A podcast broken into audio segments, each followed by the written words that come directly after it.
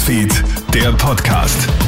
Schönen guten Morgen wünsche ich dir, Melly Tüchler hier mit dem Krone-Hit Newsfeed Podcast. Das Wichtigste, was du brauchst, um aktuell informiert zu sein.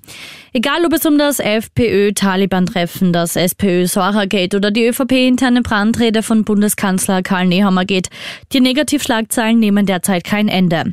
Die jüngsten Skandalberichte über die einzelnen Parteien dürften laut Expertinnen und Experten zu einer noch nie dagewesenen Politikverdrossenheit im Land führen. Politikanalyst und Meinungsforscher Peter Hayek. Grundsätzlich zieht diese Unzufriedenheit durch alle Generationsschichten und durch alle Parteischichten. Bei den Älteren ist es die Unzufriedenheit, dass das Sozialsystem nicht funktioniert, dass die Pensionen möglicherweise gefährdet sind, währenddessen die jüngere Generation darauf schaut, wie schaut es denn mit der Umwelt aus. Also jeder hat einen anderen Blick auf die Dinge. Unzufrieden sind sie alle. Nur Stunden nach dem Bombenanschlag in Ankara hat das türkische Militär aus der Luft Ziele im Nordirak angegriffen.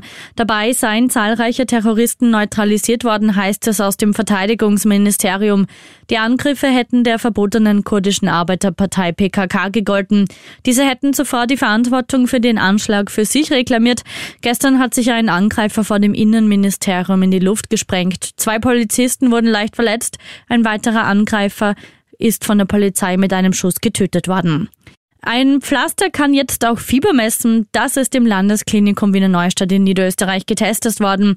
Es hat einen Sensor eingebaut und kann dadurch die Temperatur bei Patientinnen und Patienten kontinuierlich messen. Dadurch soll das Spitalspersonal entlastet werden. Eine passende App zeichnet die Temperaturkurve auf. Über ein Auslesegerät, zum Beispiel das Smartphone, können Daten schließlich abgelesen werden.